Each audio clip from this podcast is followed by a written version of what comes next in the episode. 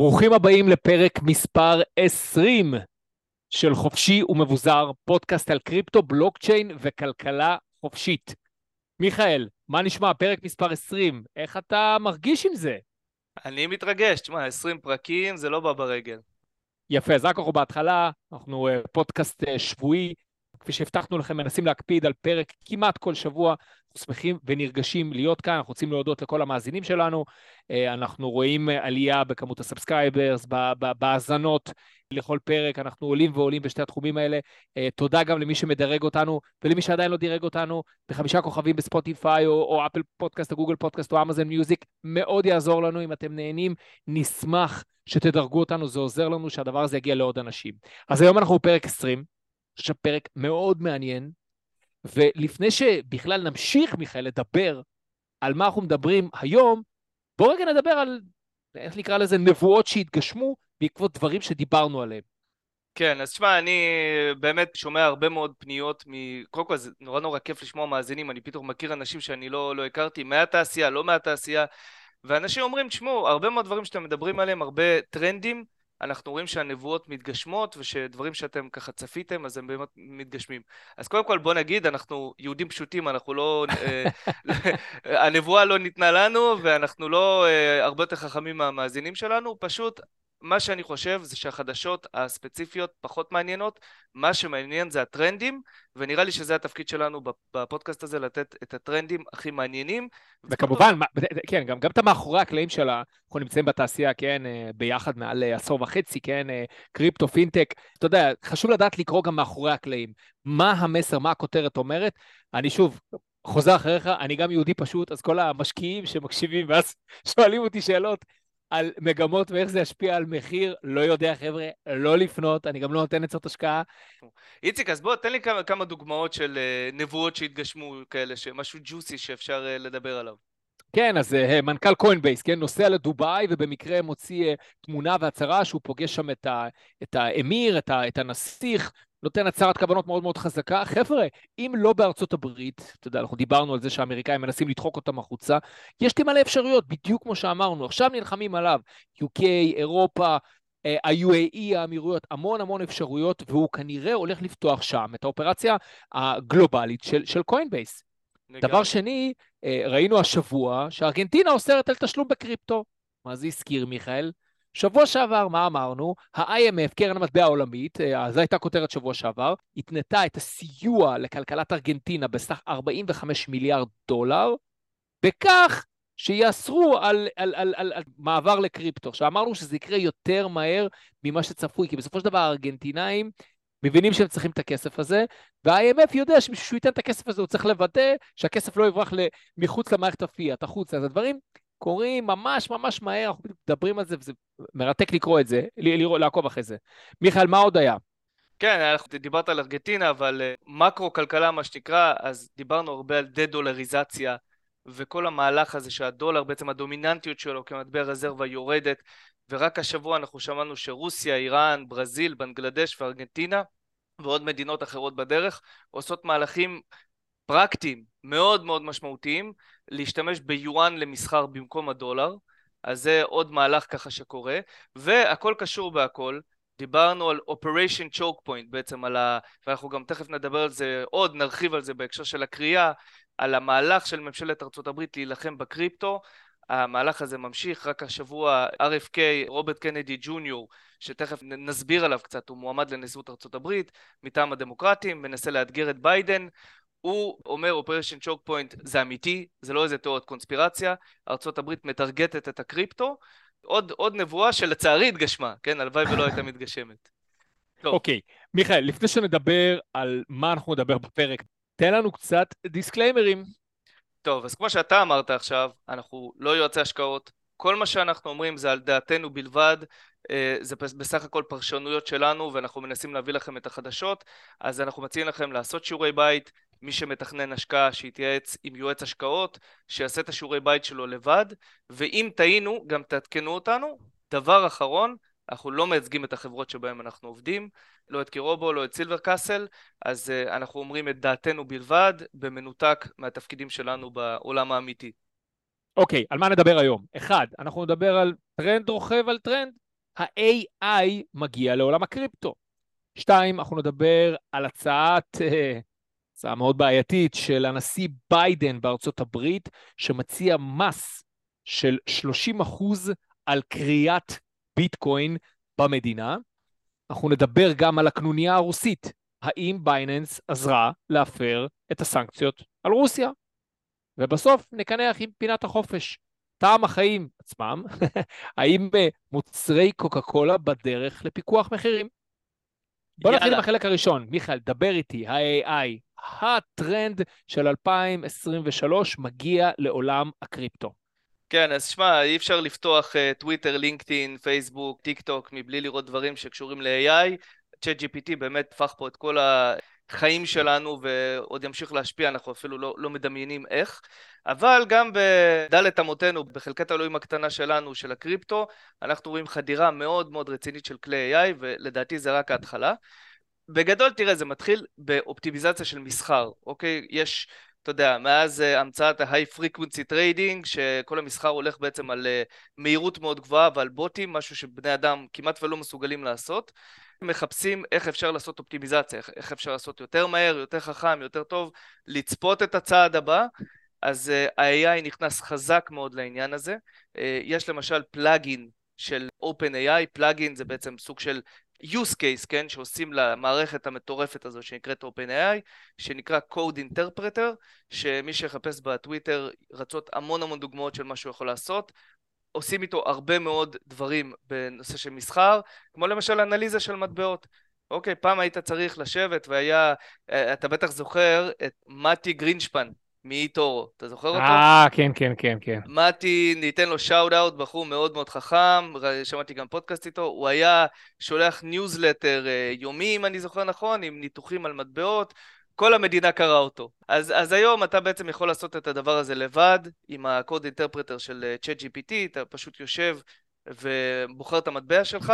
צייצן מאוד מעניין בשם רואן uh, צ'נג, שאני עוקב אחריו, הוא צייץ ניתוח שהוא עשה למחיר הביטקוין, עם ויזואליזציה, כן? אתה רואה גרפים, מדהים. אתה רואה... אתה יודע, מי, מי עוד מעט לא, לא נצטרך TradingView ולא נצטרך כל מיני כלים אחרים. וזה באמת, אתה יודע, מקבל גם אישור מגורם מאוד מאוד בכיר, שזה מנכ"ל סרקל, ג'רמי אלייר. הוא טען השבוע שהוא כבר רואה במערכות שלו שבוטים מבוססי AI מאוד מורגשים במסחר, אפילו משפיעים על המסחר, כלומר לא רק עושים quick gains, זאת אומרת לא רק מרוויחים, אלא גם משפיעים על המסחר ומשפיעים על המחירים מדהים. ועל ה-liquidity, וזה בעצם, אתה יודע, כל זה נובע מהיכולת של ChatGPT ללמוד דפוסי מסחר, יש לו database ארוך אחורה, והוא גם לומד את מה שקורה עכשיו, והוא יכול, יכול לחזות קדימה, לא יודע באיזה הצלחה, אבל אנשים מאמינים בזה.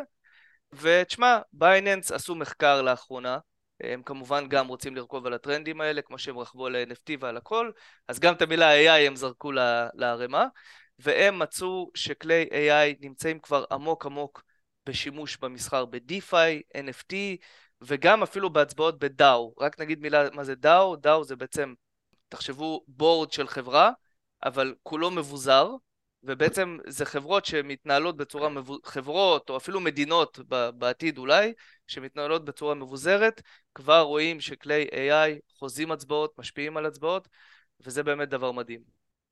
כן, אני, אשמע, זה כל כך מדהים שזה, אתה יודע, זה כמו שנשמע too good to be true, וככה זה נראה לי, נראה לי שיש פה ניפוח קצת יותר, אני קצת רוצה להוריד את כולנו חזרה לקרקע, מזכיר לי את השימוש ואת ההתלהבות מה, מהמילה שמופיעה גם בכותרת של, הפ, של הפודקאסט שלנו, בלוקצ'יין. אתה זוכר את 2017, מיכאל? אתה זוכר כן. 2018? אתה זוכר אירועים או מיטאפים שהמילה בלוקצ'יין הופיעה בהם? סולד אאוט שבוע מראש. אני בדיוק נמצא אצלנו, אה, פגשתי שבוע שעבר את, את פלדמן, שאחד הפאונדרים של גיק טיים. אה, בדיוק דיברנו על זה, והוא הזכיר לי את הכנס שעשו בהיכל שלמה, אולם הכדורסל של הפועל תל אביב על בלוקצ'יין.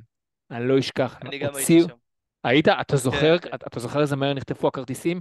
2,500 כרטיסים. לא תגיד מיטאפ של 100-200 איש, 2,500 כרטיסים, הכל נחטף. ועוד היה בעלה והיה רשימות המתנה. אז שוב, אני שואל את עצמי, אתה יודע, מכל אותן uh, חברות בלוקצ'יין, כמה באמת נשארו, כמה נותנות ערך אמיתי, כמה הטכנולוגיה תורמת ויש לה use cases. גם פה, אתה יודע, הכל טוב. אני, אתה יודע, מגיע מחברה שזה מה שהיא יש לה אלגו, יש לה אה, אה, אלגוריתם שסוחר בקרנות שלה, אז אני רואה מהצוות אצלנו את המורכבויות, את הקשיים וכולי, כמה חשוב עדיין הידע והניסיון הזה של אנשי המסחר שמגיעים דווקא מעולם המסחר, לצד המתכנתים והמהנדסים. זאת אומרת, זה לא כמו שזה נשמע, אתה יודע, כאילו עכשיו לא נצטרך לסחור, כל אחד יודע לכתוב לעצמו איזשהו אה, אלגו אה, שמבוסס על ChatGPT והכל, אה, אתה יודע, ירוץ חלק, ממש לא, אנחנו רחוקים מזה, אבל כן, הייפ, אתה יודע איך זה הייפ. Where attention goes, money flows, ואתה יודע, מחר יהיה attention במקום אחר, פשוט לדעתי יש פה, צריך לתת לזה קצת זמן בשביל לראות כמה דברים באמת יצליחו. אני, אני רוצה קצת לחלוק עליך, אני אגיד לך גם למה. הבלוקצ'יין אה, הוא תחום שהוא עדיין קצת נישתי. זאת אומרת, יש הרבה חזון, בדיוק עכשיו דיברנו על זה שבעתיד אולי נצביע בבחירות בבלוקצ'יין, בקצב שאנחנו מצביעים בבחירות בארץ, אז אולי זה חכם. זה, זה יהיה יותר קל מאשר להדפיס פתקים, למרות שה-gas fees בטח יהיו מטורפים, כל ההצבעות. אבל uh, הבלוקצ'יין הוא בעיקר עדיין די נשאר בעולם הפיננסי ובעולם של ההשקעות. בעוד שה-AI, אתה יודע, uh, לא כזה קשה לדמיין איך הוא ישפיע על חיים של כל אחד מאיתנו, אתה יודע, תראה מה עשו ChatGPT ו-Midjourney, אז אני חושב שהטרנד הזה הוא קצת יותר רחב, אבל הוא עדיין לא מספיק אה, מבושל, אתה מבין? זאת אומרת, הכלים שיש היום הם לא מספיק מבושלים, ואנחנו עוד לא יכולים לדמיין לאן זה יגיע. אבל אני אגיד לך משהו ספציפי, דיברנו על הנושא של מסחר. תראה, חשוב לציין, המסחר ממילא נעשה ברובו על ידי בוטים. אנשים לא מבינים... בערך 80% מהמסחר, זה נכון. כן, ואני אגיד לך יותר מזה, המסחר החכם נעשה 99% על ידי בוטים. אוקיי? כמות הטריידרים החכמים שבכלים לא, לא, בלי אוטומציה יכולים לשבת ולעשות מסחר באמת חכם, סתם דוגמה, ארביטראז', לקנות בזול, למכור ביוקר, אין לך כמעט סיכוי, ואני אומר לך את זה מהתרשמות ש, של, של שיחות מאוד מאוד עמוקות עם אנשים שאני מנהל בתעשייה, בכנסים וכולי. אז בוטים היו שם מאז ומתמיד, אפילו AI נמצא בסביבה הזאת של הבוטים, כלי AI, אני אגיד לך מה ההבדל. ההבדל הוא שעכשיו זה נגיש לכל אחד כמעט. אוקיי, לא, אני, אני בסדר, אני איתך, פנה אליי, אה, פנה אליי אה, גם אה, סוחר שכתב אלגו על הבוט שלו, טיפה ירדתי לעומק, אתה יודע, אני אמנם לא סוחר בהווייתי, אבל אני נמצא בחברה, אני יודע טיפה לנתח, ראיתי קצת את המידע, תשמע, הוא גייס כסף על, באמת על כלום, אני באמת, ליבי עם המשקיעים שלו, פשוט שמו כסף בצורה בן אדם שלא מגיע מהתחום, מתנהל בצורה מאוד מאוד מסוכנת, הבוט שלו מסוכן. אני, אה, תשמע, זה יהיה פה הרבה מפחי נפש ואנשים יפסידו הרבה כסף בגלל שיש פה הייט וכולם רוצים לתפוס עליו טרמפ, אבל כבר ראינו את זה, זה כבר קרה, זה קורה כל פעם, כל פעם זה קורה כשיש טכנולוגיה חדשה ומעליבה, אבל בסדר, זה טבע האדם, בוא, כן. בוא, בוא נתקדם הלאה. תראה, אז מעבר למסחר, זה מתחיל גם לגעת בביזנס ובטכנולוגיה, ואנחנו רואים כמה דברים מעניינים שלדעתי זה רק, אה, אתה יודע, הניצנים הראשונים. אז קודם כל, וזה קצת קשור לעולם שאני מתעסק איתו, אה, יש עכשיו כלים חדשים של פיתוח של חוזים חכמים, וגם של audit. חשוב להסביר, חוזים חכמים זה בעצם סוג של אלגוריתמים, סוג של תוכנות, שעושים אותם על הבלוקצ'יין, זאת אומרת שהן מבוזרות, הן לא יושבות באיזה database, באיזשהו server, אלא הן יושבות על הבלוקצ'יין ונגישות permissionless לכולם. עכשיו, חוזים חכמים, אני אגיד לך מהניסיון שלי, מאוד מאוד קשה לכתוב אותם, אתה צריך מפתחים שאתה צריך להילחם עליהם uh, בשביל להשיג אותם, לוקח המון זמן לפתח אותם, המון כסף. אבל בשביל זה כי רובו פיתחה נכון. מוצר שחוסך יכול לחסוך ארבעה מפתחים ו-250 אלף דולר לכתוב חוזה חכם. מיכאל, לא כך? לגמרי, לגמרי, ואנחנו גם נביא את אסף. מרים לך ולאסף בענק. בענק, מגיע לגמרי. לכם, מגיע לכם. אבל תראה, בעולם של הפיתוח, אנחנו בעצם רק בשתי מילים, אנחנו מאפשרים לך לפתח בלי לעבור דרך חוזים חכמים. אבל אם אתה בכל זאת רוצה לבנות על חוזה חכם, אז היום יש כלים חדשים של AI שמאפשרים לך לבנות הרבה יותר מהר אה, ולעשות אודיט. מה זה אודיט? זה בעצם לחפש באגים ופרצות, כן, אפרופו אבטחה. אגב, האודיט, אין, אין חברה ישראלית שעושה את זה? יש המון, זה דווקא תחום שעכשיו צומח. לדעתי חברה של, של, של זיו שילון, אנחנו פגשנו אותו ביחד, אתה זוכר לפני כמה חודשים. אחת החברות שהם עכשיו גייסו כסף, עושים את זה חברה ישראלית. יש, אני אומר לך, יש התפוצצות גם מה, מההתרשמות שלי כשהייתי עכשיו בדנבר. אחד הנושאים הכי חמים זה נושא של cyber security ושל audit-ים. אה, זה באמת נושא שעכשיו משקיעים VCs וכאלה משקיעים בו המון המון כסף. הרבה חברות ישראליות, כל מיני יוצאי ממצו"ב, 8200 וכולי, שאתה יודע, דיברתי עם אחד החבר'ה, סתם הערה, אז הוא אמר לי, הפיץ' שלי זה, אנחנו מנענו פריצות של איראן וצפון קוריאה, מה זה למנוע פריצה של מישהו שיושב בגראז' של אימא שלו? אז, כן. אז כן, היום מדברים על זה שהנושא הזה עובר ל-AI, ו... אבל בוא, בוא, בוא נעבור למשהו מה, מה, ראינו כותרת מעניינת על סם אלטמן. סם כן. אלטמן, המייסד של OpenAI, הוא השיק היום ארנק קריפטו, נכון? בשם World, World App. תרחיב לי על זה? נכון, אז בעצם לא הרבה ידוע על הארנק הזה עדיין, מה שיודעים ומה שהוא מבטיח זה שהארנק הזה יעשה שימוש במערכות מאוד מאוד חדישות בתחום ה-ID, בתחום הזיהוי, שזה חוליה מאוד חלשה בארנקים, וכמובן, הוא יעשה שימוש ב-AI. קצת קשה להבין כרגע איך ומה זה ייתן לך, אבל סם אלטמן, שעכשיו זה השם הכי חם, כמובן יהודי, הוא גם uh, נכנס לקלחת הזאת ונכנס לקריפטו. ואתה יודע, ככה לסיום אני אגיד לך, כמו כל טרנד, דיברנו על המונדיאל ועל כל דבר, יש שלל טוקנים חלקם טוקנים חרטא, אתה יודע, shit tokens כאלה, שרצים היום וחלקם גם מזנקים, סתם אני אזרוק שמות, artificial liquid intelligence, פורום, אומקס, כל מיני uh, טוקנים שקשורים ובעיקר לא קשורים לפרויקטים של AI, אבל גם זה רוכב על הטרנד. האמת שזה צריך לעקוב בפרקים הבאים בנבואות שהתגשמו, אולי לפתוח איזה פינה ולראות מה יהיו הביצועים של אומקס uh, uh, ופורום בשבועות הקרובים. טוב, אנחנו נשמח לעדכן אתכם. טוב, בואו נעבור טיפה לנושא אחר לגמרי. ארה"ב, הבית הלבן, ג'ו ביידן רוצה למסות את קוראי הביטקוין, כן? היום קריאת ביטקוין זה עניין תעשייתי של חברות גדולות ששוות אה, מאות מיליוני דולרים, אה, חלקם גם מיליארדי דולרים, זה כבר לא משהו שאפשר לעשות מהגראז' או מאגודת הסטודנטים בחיפה, מיכאל, עם הלפטופ האישי שלך. אז שימו לב. יש שמועות כאלה, יש שמועות. כן, כן. הבית הלבן מנסה להעביר חקיקה בקונגרס שתשית מס של 30 אחוז על הרווחים של קוראי הביטקוין בארצות הברית. עכשיו, החקיקה הזאת שנקראת דיים תבוצע בהדרגה. 10 אחוזים בשנה הבאה, 20 אחוז בשנה שלאחר מכן, ו-30 אחוז בשנה השלישית. הסיבה המרכזית, כיאה לשלטון דמוקרטי, ההשפעות הסביבתיות. עכשיו, תסביר, תסביר רגע, איך, מה, לא, מה זה קשור? כן, אתה יודע, אני כמה אני... זה שנחזור על שקר הרבה פעמים, לא יהפוך אותו לאמת. קריפטו וקריאת ביטקוין, אתם יודעים, אני, אני מכיר את הטיעון הזה, אבל אתם חייבים, מי שלא מכיר, להבין. לא רק שקריאת ביטקוין אינה מזהמת, ההפך, היא מעודדת צריכת חשמל ירוק. ולמה זה? למה את הנרטיב הזה חייבים לנפץ, ולנפץ רק עם המציאות, עם האמת, עם העובדות? קוראי ביטקוין הם בסופו של דבר, כן, זה, יש להם מכונות, מכונות שהם יכולים להזיז בקלות ממקום למקום. הם ניידים. ולמה זה חשוב לדעת שהם ניידים? כי הם תלויים בחשמל, ובגלל שנוח להם לזוז והם ניידים, הם תמיד ילכו לחשמל הכי זול. והחשמל הכי זול, מה זה? ולמיסוי הכי נמוך, אני רק אציין. ולמיסוי הכי נמוך, נכון. יש לך מים, יש לך אוויר, בטבע, פתוח, במקומות בדרך כלל מאוד מאוד אה, מרוחקים, מהערים הגדולות. זה חשמל זול, כן? זה לא פחם, לא שורפים שום דבר. החשמל הזה זול, ולשם הם נוהרים. תיתן לי הצעה יותר טובה, אני אעביר את כל מתקני הקריאה שלי, את כל הקוראים שלי, אליך.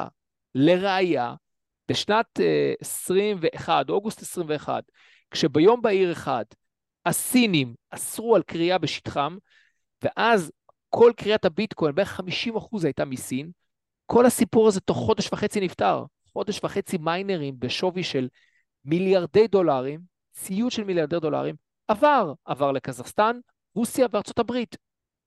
אז איך אתה מזיז, כן, איזה, לכאורה אתה הרי לא מזיז אה, חברת חשמל, חברת אנרגיה. אז בגלל זה זה בלוף, בגלל זה זה שקר.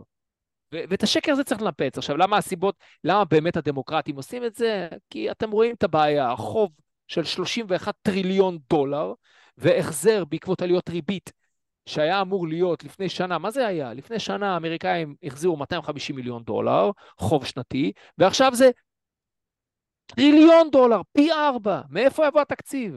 כמובן שאיפה שאפשר מושכים. עכשיו בואו לא נחזור... זה, זה לא רק זה, זה גם virtue signaling. זה, זה להראות שאתה ירוק וסביבתי, ושאתה בעצם uh, קורץ, אתה יודע, לבייס uh, של המפלגה הדמוקרטית. אבל רק אני רוצה להגיד uh, משהו, נתת נקודה מאוד מעניינת, אמרת, דיברת על חשמל ירוק. יש הרבה מאוד חוות קריאה שבאמת צמודות לחשמל סולארי ו- ואנרגיית רוח ואנרגיית מים וכולי. למה זה טוב? ואני מבין קטן באנרגיה, אבל ממה שאני מבין יש בעיה של הולכה והגירה. קח את מדינת ישראל, כן, איפה נמצא... כן, רציתי לגעת בנושא הזה, כן. אתה לא יכול לאגור, לזה אתה לדבר. גנבתי לך את הנושא הזה. כן. לא, דבר, דבר, דבר, דבר, אי אפשר אה, לאגור חשמל, כן? כן, אתה לא יכול לאגור חשמל, ובדרך כלל התחנות כוח האלה, הסולריות למשל, בארץ למשל, איפה זה נמצא? באשלים, בסוף העולם, כשאתם נוסעים לאילת, אתם רואים את הדבר הזוהר הזה. אז יש בעיה של הולכה והגירה, אבל... רגע, מה זה אומר, מה זה, במילים פשוטות ברמה של ילד בן שבע שיבין, מה זה בעיית הגירה, מיכאל? זה אומר שאתה מייצר חשמל, אבל אתה לא יכול לשמור אותו, והשימוש בחשמל הוא לפעמים דווקא יותר בלילה, וביום אתה מייצר אותו. זאת אומרת, ייצרתי עכשיו חשמל, אין לי מחסן שאני יכול לשים בו ולהשתמש בו אחר כך. בדיוק. וגם, בדרך כלל, המקומות שמייצרים חשמל ירוק נמצאים במקומות רחוקים מהעיר. אז אתה צריך להוליך את זה עכשיו לתל אביב, זה לא כלכלי. אז פה דווקא זה פתרון מאוד מאוד, זה כמו כפפה ליד. למה? כי לא אכפת לך איפה להקים חווה, להפך. בוא אני אקים חווה בנגב, הקרקע יותר זולה, ייתנו לי גם uh, תמריץ של uh, הפחתות מיסים, ואני אשתמש באנרגיה הירוקה. אבל בסדר, בוא, בוא נחזור ואז, רגע ואז, ל... רגע, רגע, כן. ואז כן. מה שאני עושה, אני לוקח את אותו חשמל, uh, בשעות המתות שאין בו שימוש, ויש דבר כזה, כן, הם מפסידים כסף. אני אביא לפה מיינרים, אני אתן להם בשעות האלה שאין שימוש, אני לא יכול לאגור, הם ייצרו ביטקוין, זה רווח כלכלי להם, זה רווח כלכלי אה, בשבילי, כי זה נותן לי מימון, זה, נותן לי, זה, זה, זה הפייננס שלי, מזה אני חי. אני יכול להתרחב, אני יכול לגדול, אני יכול לספק עוד חשמל, אני יכול באמצעות זה להוזיל אחר כך חשמל גם לאזרחים, כי אין לי שעות מתות, אני לא מייצר סחורה שאני לא מוכר. וזה חוסר ההבנה של במרכאות הירוקים. שרק דופקים אותנו, דופקים את יוקר המחיה, דופקים את הטבע, דופקים הכל, אבל זה תמיד נשמע יותר טוב. הם נשמעים נכון, אבל הם לא יורדים ל- ל- לאמת עצמה, לנתונים עצמם. ובנושא של קריאת ביטקוין, יש מיסאינפורמציה, דיסאינפורמציה מכוונת, ואגב, מי מתדלק את זה? כמובן ברור למי יש אינטרס לתדלק את הדבר הזה. אני פשוט גם, תשמע, אני מכיר מאוד, אני משקיע גדול בחברות קריאה, חברות ציבוריות שנסחרות בנסדק, וחלקם גם בקנדה. אני כבר שנים משקיע בתחום הזה, אה, מכיר טוב, עוקב אחריהם, וגם מתוקף עבודתי בסילבר קאסל, אנחנו בקשר עם מיינרים, אה, עם המיינרים הכי גדולים בעולם, שהם, שהם דווקא לא נסחרים. המיינרים הגדולים בעולם הם לא נסחרים. יש את, את המיינרים שכולם מכירים, את חברות הקריאה הציבוריות, מרתון, מרה לפי הסימול שלהם, ראיות בלוקצ'יין, ביט פארמס, האט אייט. שוק הקריאה העולמי צפוי להגיע בשנת 28 לפי הערכות, ל-5 מיליארד דולר. עכשיו, זה הערכות קצת, הערכות חסר בעיניי, כי בתקופה הזאת הביטקוין אמור להיות בכמה מאות אלפי, חצי מיליון דולר, כן? והחברות האלה עד אז יחזיקו בערך 50 אלף, 100 אלף ביטקוין כל אחת. זאת אומרת, תיקח פה את הסכום הזה, לדעתי צריך להיות פי 10 לפחות. השוק הזה יהיה שווה לפחות 50 מיליארד דולר. ומי שמבין את זה, ומי שמתנגד למדיניות שמציע ג'ו ביידן, זה דווקא מועמד אחר לראשות, מפלג... לראשות המפלגה הדמוקרטית, אה, ונשיאות ארה"ב כמובן, אה, רוברט קנדי ג'וניור, כן, האחיין של, שמאתגר את אה, ג'ו ביידן, ושים לב מה הוא אומר. האחיין של והבן של. הבן של... נכון, של, של, של, של, של רוברט. של, כן, של רוברט שגם רוברט נרצח. שנרצח, כן. הוא אומר את הדבר הבא, מיכאל, שבוע שעבר. It's a mistake for the US government to hobble the industry and drive innovation elsewhere. Biden's proposed 30% tax on cryptocurrency mining is a bad idea. עכשיו, אני מזכיר לך שכשסין אה, אסרה על מסחר, אה, אתה יודע, בכירים אמריקאים אמרו, it's a trillion dollar mistake for China. כן, זאת אומרת, רק להבין את ה-prediction של כמה השוק הזה משמעותי, כי אתה, החברות mining האלה, מיכאל, זה הפדרל בנק הבא. הם מייצרים את ה-currency של העתיד. הם מייצרים את הרזרבה של העתיד. איך אתה יכול להעיף אותם החוצה? איך אתה יכול לפגוע בהם? הרי לדולר אין שימוש, הוא לא יהיה מעניין בעוד עשר שנים. ממה תוכל לנגב איתו? אף אחד לא מאמין בו. תראה תהליך דול, דה-דולריזציה שאנחנו מדברים בפרק הזה, בפרק הקודם, אנחנו חוזרים על זה, כל העולם מבין את זה. אז הנכס היחיד שיש לו ערך, שה, שהכמות שלו מצומצמת, שמבינים שהוא יהיה רזרבה, אותו אתה, בו אתה נלחם, בלקחת לו עוד כמה שקלים במיסוי. אתה מבין מה קורה עם סוציאליסטים? מיכאל, אתה והחברים הסוציאליסטים שלך חייבים להפסיק לחשוב בצורה כזאת לא פרקטית. עכשיו, לגמרי. בוא, בוא, בוא, בוא נרד רגע ורק, לרמת... ורק נגיד עוד מילה, קריאה זה לא רק ייצור של ביטקוין וזה, או, או של איתריום, וזה גם לא רק הרווח, זה גם אנשים שעושים את הוולידציה, הם בעצם נכון. מאשרים את הטרנזקציות, אז זה גם הרבה כוח כלכלי, פוליטי, בעתיד, שארצות הברית כרגע מוותרת עליו. בגלל זה הביטקוין הוא, הוא לא רק איזה נכס, ישראלים שמקשיבים לא מבינים את המשמעות של ביטקוין על הכלכלה ועל הפוליטיקה העולמית בעתיד, בטווח של עשר שנים, לא יותר, אתה יודע, זאת, עוד אנשים יראו את זה. טוב, עכשיו, דיברנו על ה-Federal level, על, רמת, על הרמה הפדרלית הארצית של, אה, של, של הבית הלבן, אבל תראו מה קורה למטה. רמה אחת למטה, ברמת המדינות, ברמת ה states. יש שם ממש, מיכאל, מה שנקרא מלחמת אזרחים, ככה אתה הגדרת לי, ואתה צודק. אנחנו רואים שמדינות רפובליקניות בעד, והמדינות הדמוקרטיות נגד. ממש כן, כמו בישראל. בגדול, כל... יש, כן, יש כמה... בג... בגדול הכל כזה פוליטי. אז אה, בוא, בוא תתחיל אתה, בוא דבר איתי קודם כל על המדינות uh, שהן בצד המטיב, בצד שלנו, הנכון של ההיסטוריה. כן, אז יש, יש מדינות, בעיקר רפובליקניות, בעיקר בדרום, מדינות יותר עניות, שמבינות שהתעשייה הזאת יכולה להביא עבודות, משרות, יכולה להביא גם uh, כסף במיסים למדינה. אז ארקנסו למשל העבירה חוק שמונע אפליה של חברות קריאה uh, מפני הגבלות, ובעצם היא מצמידה אותם להגדרה של data centers.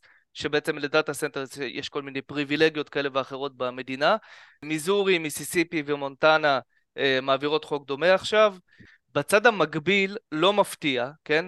מדינת ניו יורק הפכה למדינה הראשונה שאסרה על כרייה של ביטקוין בשיטה של אה, proof of work, שזו השיטה שביטקוין עובדת בה, כדי למנוע פליטות פחמן. אתה מבין? אותו, אותו הטרנד שעכשיו מגיע לרמה הפדרלית, התחיל בעצם בניו יורק, כמו הרבה טרנדים שליליים אחרים. אורגון אה, מגבילה על שימוש של כורים בחשמל, מגבילה אותם בשימוש בחשמל, בעצם הם, אה, זה לוקחת את מטה לחמם. אה, גם מדינת וושינגטון רוצה לעשות את זה. החריגה פה זה מדינת טקסס הרפובליקנית, שהיא גם מגבילה מיינרים, אבל שם זה סיפור אחר, כי יש להם בעיות של ניתוקי חשמל, והם לא יודעים איך להתמודד עם זה, כי בכל זאת יש להם צריכה מאוד גדולה, זה state מאוד גדול, אבל זה לא מגיע מהטיעון הסביבתי, אלא לדעתי זה גם זמני, עד שהם יפתרו כן, יש לך גם את אה, טד קרוז, שהוא אחד האדבוקטורים הכי גדולים בקפיטול היל, אה, שהיה מועמד לנשיאות ארצות לא, היה מועמד במפלגה, אה, מטעם המפלגה הרפובליקנית, הוא לא מטעם, הוא כן, הוא היה התמודד מול טראמפ, התמודד. לא זכה, אחד הבאמת פוליטיקאים הבכירים בארצות הברית, מבין, הבין את המשמעות של לקשר את הביטקוין לחופש, לחופש, חופש מהמערכת הבנקאית, חופש מהמדינה וכולי, הוא דווקא, אה, הוא אדבוקט גדול מאוד אה, של, של ביטקוין. אה, אגב, תשים לב תהליכים הפוכים, כן, פלורידה, פלורידה זה, זה סטייט העתיד. כן, להוריד מיסים, לאפשר תחרות, אתה רואה כאילו כל התעשייה זורמת שם. היום, מיכאל, הכנסים הגדולים, זה, אתה יודע, מיאמי, זה, זה פלורידה. כן. החברות הגדולות, כולן נוערות לשם. אתה צריך לתת לאנשים ליזום. כל, אתה יודע, תחרות ושליטה, הכל לפי החוק, יורדים לעומקם של דברים ולא מתעסקים בפוליטיקה, באידאות, בחרטות. טוב, נו, בוא, בוא נעזוב את זה ונמשיך הלאה. כן. והנקודה האחרונה, לפני שנעבור לפינת החופש, זה Binance. Binance, לכאורה, עזרה להפר את הסנקציות שמושתות על רוסיה, אה, על ידי זה שהיא נתנה גישה לאזרחים רוסים להעביר כסף, לקנות קריפטו, להוציא כסף מ- מרוסיה, ואולי גם להלבין הון, שזה כרגע לא כל כך ברור. אז בואו בוא נצלול לפרטים. אז מחלקת הביטחון הלאומי של ה-DOJ, של משרד המשפטים האמריקאי, בודקת טענות לפיהן בייננס עזרה להפר את הסנקציות על רוסיה, בכך שכמו שאמרתי, היא נתנה גישה לאזרחים של רוסיה לבורסה. עכשיו בואו ניתן קצת סקירה על מה שקרה. באפריל 2022 כבר היו סנקציות על רוסיה, כן, אבל באפריל 2022, כמה חודשים אחרי תחילת המלחמה בפברואר, בעצם יש גל מאוד גדול של סנקציות שמושתות על רוסיה. כל החברות בעולם מגיבות, גם Binance ביניהם.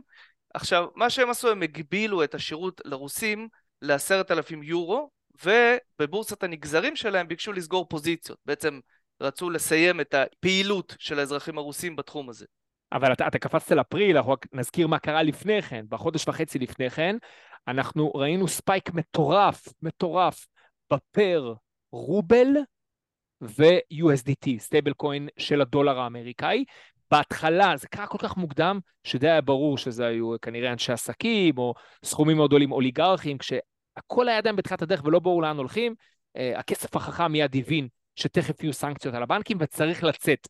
אני זוכר שביום אחד הביטקוין עלה 15, 15 אה, עכשיו, מי שלא מכיר את הביטקוין אה, ברמה יומית, 15 כבר לא קורה ביום אחד.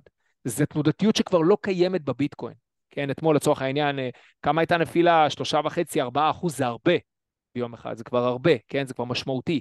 15 אחוז זה מה שקרה, ואז ראינו באותו כל חודש מרץ, שזה היה חודש עם התנועה הכי גדולה בהיסטוריה של זרימת כסף, רובלים, לבייננס, למסחר בפר בצמד. המרה של רובל ל-USDT. אנשים ניסו לצאת מהמערכת הבנקאית, כי המערכת הבנקאית כבר אסרה עליהם להוציא כסף מחוץ לרוסיה. אז אמרו, נלך לקריפטו. מה קרה בעקבות זה, מיכאל? תראה, אז קודם כל, ככל הנראה בייננס המשיכה לפעול במדינה. עכשיו, השאלה איך המשיכה לפעול אם יש את ההגבלות האלה, כי מדובר פה על כספים מאוד גדולים, כנראה הרבה מעבר לעשרת אלפים יורו שדיברו עליהם. אז אני רק מזכיר שמוקדם יותר השנה, Binance מואשמת על ידי ה-CFTC, אה, רגולטור שמפקח על הנגזרים בארצות הברית, בהפרה של חוקי anti-money laundering, AML, ומה שהם טוענים זה שהמדיניות שלהם, של הכרת הלקוח, הייתה רופפת, ואפילו יש רמזים לזה שהם תיעלו לקוחות, funneled clients, לכל מיני אוף שורים. עכשיו איך זה פועל? לא אמרתי ב Binance, אני אומר איך זה פועל במקומות אחרים, לא יודע אם זה באמת היה ככה ב Binance. בדרך כלל לקוח, נגיד ממדינה שאסור לפעול בה, נגיד ארצות הברית או רוסיה, כל אחת מהסיבות שלה, הוא רוצה לפעול בבייננס. הוא מרים טלפון לקסטומר סורוויס, אומרים לו, אומרים לו, רומזים לו, תקשיב, אתה לא יכול להיכנס לבייננס.קום כשאתה יושב ברוסיה, כי אנחנו מזהים את ה-IP שלך ואנחנו חוסמים אותך ישר. אבל יש סלאש, לא יודע מה, ונואטו, ותחבר VPN, שירות שבעצם יכול להגיד שאיציק שיושב עכשיו בתל אביב, הוא בעצם יושב באיסלנד, וחופשי, תסחור שם. אז השיטות האלה, כן או לא, היו מיושמות פה, והרבה מאוד אזרחים רוסים, ולפי החשד שאני קראתי בכל מיני פרשנויות, גם בכירים בממשל הרוסי הוציאו כסף ככה, העבירו כסף ועשו כל מיני uh, קומבינות כאלה ואחרות. עכשיו חשוב לציין שבייננס הכחישה את ההאשמות, בבלוג שלה היא רשמה שהיא עושה הכל כדי למנוע דברים מהסוג הזה, הזכירה את הצוות compliance הענקי שיש לה, אבל זה משהו שעוד יתפתח וזה yet to be seen. עכשיו, חשוב לציין שזה לא פעם ראשונה שזה קורה, כן? אה, יש לפחות שתי בורסות שכבר נפלו בסיפור הזה, דיברנו על קראקן, אבל גם Bittrex, שהבוקר נמסר לנו ש... כן, שהיא. Chapter 11, כן, הולכת לפשיטת רגל. הולכת לפשיטת רגל, היא שילמה 30 מיליון דולר קנס, לפניה Poloniex... אה, Poloniex, וואי וואי וואי, כן. אללה ירחמו, מי כן. שזוכר פה, מי שהיה בתעשייה לפני חמש, שש שנים, בורסה מוכרת, מובילה, הרבה השתמשו בה. אוקיי, בשנה שעברה פורסם גם, מיכאל, ש Binance עזרה לכאורה, ואנחנו גם דיברנו על זה, לחברות איראניות לסחור בהיקף של 8 מיליארד דולר. אתה זוכר, אמרנו שאם יתפרו את Binance אה, באיזושהי האשמה, ילכו לתקופה הזאת, ילכו למוקד הזה. ואפילו אה, הכלכלן אה, פרופסור אה, רוביני, הקריפטו סקפטי, אולי מהמפורסמים בעולם. דוקטור דום. כן, בכנס גדול בדובאי, הוא טען על הבמה שלבייננס יש, ואני מצטט, דם על הידיים. אז אה, כן, אה, לא חדש, כולם השתמשו בפלטפורמה של בייננס, בתקופה גם ש... שוב, אנשים פתחו חשבונות, אני מזכיר לך, עד לפני שנתיים, אולי קצת יותר, יכולת לפתוח חשבון כמעט אנונימי בבייננס, כן? אנשים ניצלו את זה, וכנראה שהרשויות הגיעו לאותם אנונימים ומצאו שהם תושבים איראנים, והנה ככה אתה תופר אותם בלי בעיה. אבל גם, בוא נגיד, בייננס אה, לא היו תמימים, והם העלימו, כנראה שהם עצמו עיניים, כנראה שהם עצמו עיניים, זה מה שקרה. אוקיי, okay, דיברנו על רוסיה, דיברנו על איראן, ארה"ב, השמות הגדולים, אבל חבר'ה, לא רק שם. בואו ניתן לכם עכשיו דוגמה על ישראל, שלנו. שימו לב מה פורסם בתחילת החודש ותפס כותרות. רשויות הביטחון של, של ישראל השתלטו על 190 חשבונות בבייננס, בטענה שהם מלבינים כסף עבור דאעש, חמאס וארגוני טרור נוספים. עכשיו, מה שקרה שם הוא דרמה. בייננס, זה די ברור, בשיתוף פעולה עם הרשויות אה, הישראליות, רשויות הביטחון, אכיפה, גורמי אכיפת חוק, פשוט סגרו את החשבונות האלה והעבירו את כל הנכסים האלה לידי ממשלת ישראל. עכשיו, אנחנו אמרנו, שזה, זה דרמה, מיכאל. זה דרמה, חמאס גם הוציא הצהרה, אני זוכר את זה, זה גם רץ, אני פרסמתי, אני גם כתבתי על זה, חמאס בעצמו הוציא הצהרה לכל תומכיו להפסיק להעביר קריפטו, כל סוג של קריפטו, לארנקים שלו. זאת אומרת, הארנקים כבר לא בשימוש. הם, הם seized על ידי, הם למעשה לא seized על ידי ישראל, אלא Binance סגרה את הגישה אליהם והעבירה את כל תכולתם לממשלת ישראל. אני אמרתי אז, את זה אז כבר... אז מה הפלא, מה הפלא שחבר פרלמנט ירדני מנסה להעביר זהב? אתה מבין? הוא אומר, גם שם אני לא אוהב אותו. לא, הם האידיוטים היה לוקח אה, ארנק קר, היה מעביר בשקט. אה, אבל, אבל, אבל, אבל זה, זה, זה בדיוק העניין. אז אני, אני ראיתי את זה, אני הייתי, עבדתי בבורסה המוסדית של איטורו, איטורו איקס, זה היה גם שם, הרשויות פונות ומתריעות מראש בפני פלטפורמות מסודרות ורציניות כמו, כמו איטורו, כמו קוינבייס, איזה ארנקים לא לפתוח, לא לאפשר להם גישה לפלטפורמה. ועל זה אה, אני אמרתי כבר פה בפרקים קודמים, ההערכה היא, מיכאל, ש-99 אחוז מהארנקים בעולם מנוטרים על ידי גופי ביטחון. זאת אומרת שאין יותר כמעט האנונימיות. גם הטענה שקריפטו משומש, משתמשים בו להלבנת הון ולכספי טרור, הנה, לפניכם, ממשלת ישראל עובדת עם הפלטפורמות עצמם, ולוקחת מהם את הכסף, ולא רק שהיא לוקחת, היא גם כל אותה תקופה, מה שהממשלה למעשה עושה, היא גם יודעת להתחקות אחרי הארנקים האלה, והרבה פעמים גם להגיע לאנשים עצמם שמחזיקים את הארנקים. אז לא רק שהקריפטו והבלוקצ'יין הוא לא איום על המדינות על ידי אה, הלבנת טרור, אה, הלבנת הון וכספי טרור, ההפך, זה מסייע לראות איך הכסף עבר, מאיזה ארנק לאיזה ארנק, ולפעמים גם מי האנשים שמחזיקים בהם. אוקיי, ועכשיו לסיום, הפינה הובאה עלינו, פינת החופש. מיכאל, תן לי צליל של חופש. פרידום! מעולה. אז אנחנו שואלים את השאלה הבאה, האם מוצרי קוקה קולה בישראל בדרך לפיקוח מחירים? שמע, זה באמת אחד ה... אני חייב להגיד לך, אני שם שנייה בצד ימין-שמאל, הנושא של הרפורמה המשפטית. אחד הדברים שהכי מאכזבים זה הגישה של הממשלה הזאת, והממשלות הקודמות בעצם. זה 50 גוונים של אדום בעצם יש לנו פה, לנושא הכלכלי ולנושא החופש. ואנחנו רואים שהממשלה הנוכחית לא הרבה יותר טובה, ואפילו ניר ברקת, כן, שהוא, אתה יודע, הצ'מפיון של אה, העולם העסקי והעולם הסטארט-אפ וההייטק, הוא מגיע ובעצם אה, מדבר דברים שהם, אה, תסלח לי, שטויות. אז בואו בוא ניתן קצת רקע. שר הכלכלה ניר ברקת, הוא תקף בשבוע שעבר את חברת קוקה קולה. בעצם חברת קוקה קולה, או יותר נכון הזכיין שלה בארץ, החברה המרכזית למשקאות, שהיא זכיין בלעדי, ופה תמונות אחת הבעיות, ונדבר על זה. היא בעצם רוצה להעלות את המוצרים שלה בכמעט 7%, וניר ברקת זעם עליהם, והבוטום ליין שהוא מאיים להשית פיקוח מחירים על מוצריה. שמע, חשוב לציין, בגדול המחירים של, של הקוקה קולה בארץ הם באמת גבוהים, זה עובדה, זה קשה להתווכח עם זה. תן, תן לי קצת השוואה, תן לי קצת השוואה. בוא, בוא ניתן קצת נתונים של משרד הכלכלה, בוא ניקח בקבוק קולה 1.5 ליטר, שזה הסטנדרט, בארץ הוא עולה 8 שקלים ו-90 אגורות, באיטליה למשל הוא עולה 6 שקלים ו-70 אגורות, ביוון אה, כמעט 6 שקלים, אבל יש מקומות שהוא גם עולה יותר, כן, למשל בפולין. אני מניח שאולי זה בגלל רגולציה על נושא הסוכר או משהו כזה. עכשיו, בתחום הזירו, הפערים אפילו יותר גדולים, כי בארץ זה עולה כמעט חמישה שקלים, באיטליה למשל בקבוק קולה זירו עולה שקל ושבעים ושש אגורות. אז יש, יש בהחלט פערים, זה אין ספק. אבל יש לי כמה ש... סימני שאלה. אחד, למה בכלל לדבר על הקולה? איציק, אני ואתה, ברוך השם יש לנו משפחות ואנחנו, ו- וילדים שאוכלים הרבה, אנחנו עושים הרבה קניות, הכל עולה במחירים. אני הייתי מעדיף, אתה יודע, אני תכף אדבר על למה לדעתי לא צריך לפקח על כלום, אבל אם כבר לטפל ביוקר המחיה, הייתי מתחיל בדברים הרבה יותר אקוטיים, אבל שוב, הנושא הזה של הפיקוח הוא כלי שהוא קיים, וזה בעיקר כלי פוליטי. גם בממשלה הקודמת, אה, אם אתה זוכר, ליברמן היה שר אוצר וברביבאי הייתה שרת הכלכלה, הם גם איימו על אה, יצרני ויבואני המזון שהם ישיתו פיקוח מחירים. מה, מה אתה מצפה מאחת כמו ברביבאי, שלא הייתה יום בחייה בשום תפקיד יצרני בשוק הפרטי?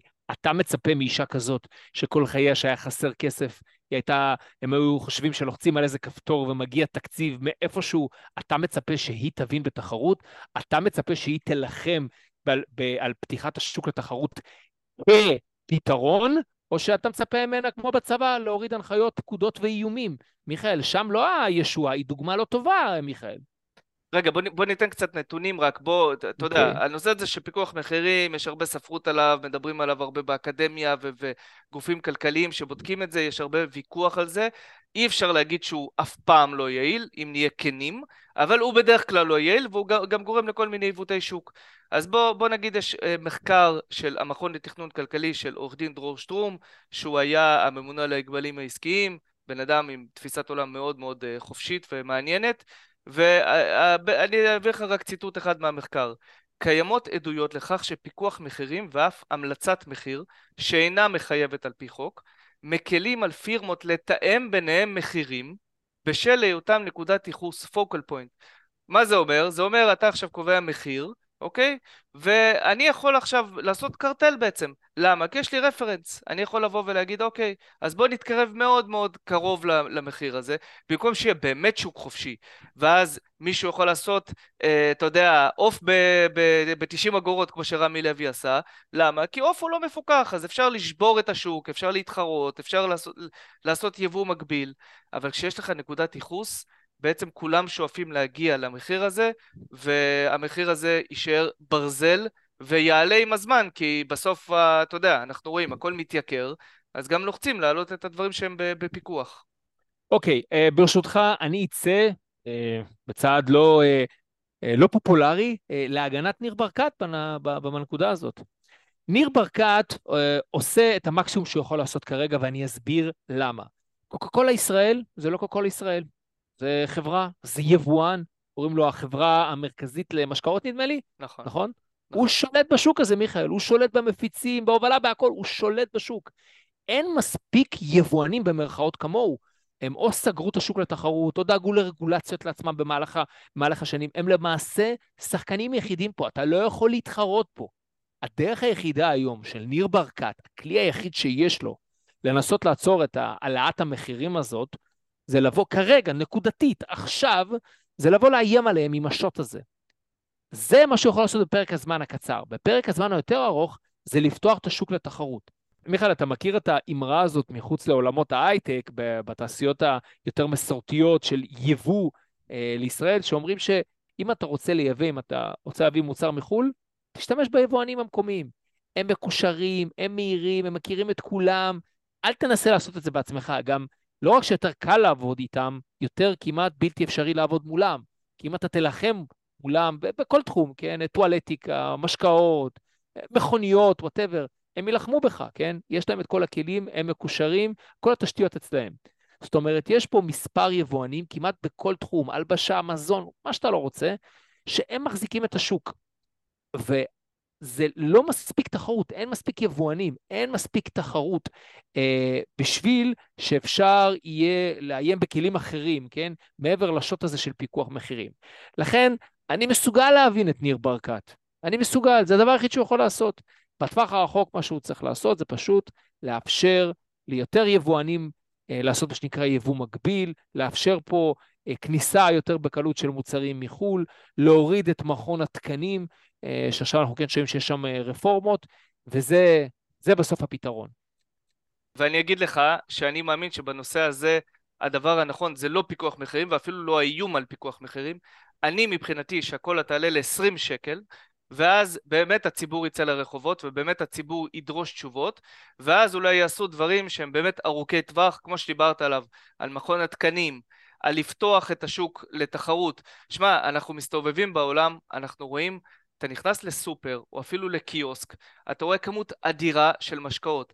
אה, אתה יודע, דוקטור פפר וגייטוריד וכל מיני אה, תשמע, בארץ, כן? מה יש לך? יש לך את החברה המרכזית למשקאות שמביאה את כל המוצרי קוקה קולה וגם חלק מהבירות וכולי, ואתה רואה רק את זה על המדף, ואתה רואה כמה יצרנים מקומיים שדי ברור לנו, מבלי להזכיר שמות, שכל אחד מהם מקושר והם חילקו ביניהם את השוק. ולכן כשאתה מסתכל על משקה קל, שמע, עכשיו אני עושה ימי הולדת לילדים, כן? אני צריך לקנות כמויות גדולות של משקאות קלים, כן? אני הולך למיץ ענבים, אני אומר בואנה, זה אותו מחיר. אפילו המבצעים כבר נגמרו, זאת אומרת אין כבר איזה ארבע ב... פעם זה היה ארבע בעשר, היום זה ארבע בעשרים. אתה יודע, אתה רואה שהמחירים הם זהים, ויש לך שניים שלושה שחקנים, שזה די ברור שלכאורה לכאורה, יש פה איזשהו תיאום מחירים. ואין פה באמת תחרות. גם אם אין תיאום מחירים, אין תחרות. אז מה אכפת להם להישאר באותו מחיר? זאת הבעיה המרכזית, וצריך לטפל בבעיות השורש, ולא להוציא אה, הודעות פופוליסטיות לעיתונות. כן, אני מסכים איתך, אה, ובזה אני רוצה לסכם את הפרק. אנחנו קודם כל רוצים להודות לכל מי שמאזין לנו, ואנחנו רוצים לבקש מכם, נהניתם? קיבלתם ערך? תפרגנו לנו. אנחנו מבקשים מכם שתפרגנו בחמישה כוכבים בספוטיפיי, נכון מיכאל? לא פחות. לא פחות. אה, אנחנו נמצאים בכל הפלטפורמות. אנחנו נמצאים בגוגל פודקאסט, אפל פודקאסט, ספוטיפיי, אמזון מיוזיק. יש לנו מייל אם אתם רוצים לפנות אלינו לכל אה, בקשה או שיתוף פעולה או רעיונות או פידבקים. כמו כן, בכל, תחת כל פרק יש לנו סקרים. תענו על הסקרים האלה, אנחנו רוצים לשמוע אתכם וממכם, אה, וזה גם בדרך כלל אנחנו אה, טיפה מיכאל צריכים גם לגעת בסקרים האלה בשידור, בחלקם נגענו. אני רק אגיד שהפעם הסקר יהיה יותר מינהלתי. למה? כי אנחנו בעצם רוצים להרחיב את קהל המאזינים לקהילה של מאזינים. והתכנון הוא להשיק קבוצה, ואנחנו נשאל אתכם באיזה פלטפורמה, האם זה וואטסאפ, כמו שאיציק, או הבומר, חיפשתי את המילה, או שזה יהיה טלגרם הנפלא והמופלא של האחים דורוב. אה, אנחנו נשאל אתכם, ואולי יש לכם אפילו הצעות אחרות, ואנחנו השקנו גם עמוד לינקדאין שיתחיל להיות פעיל, ואנחנו נתחיל לבנות קהילה בקבוצה, ונתחיל לדבר בצורה יותר משמעותית אחד עם השני.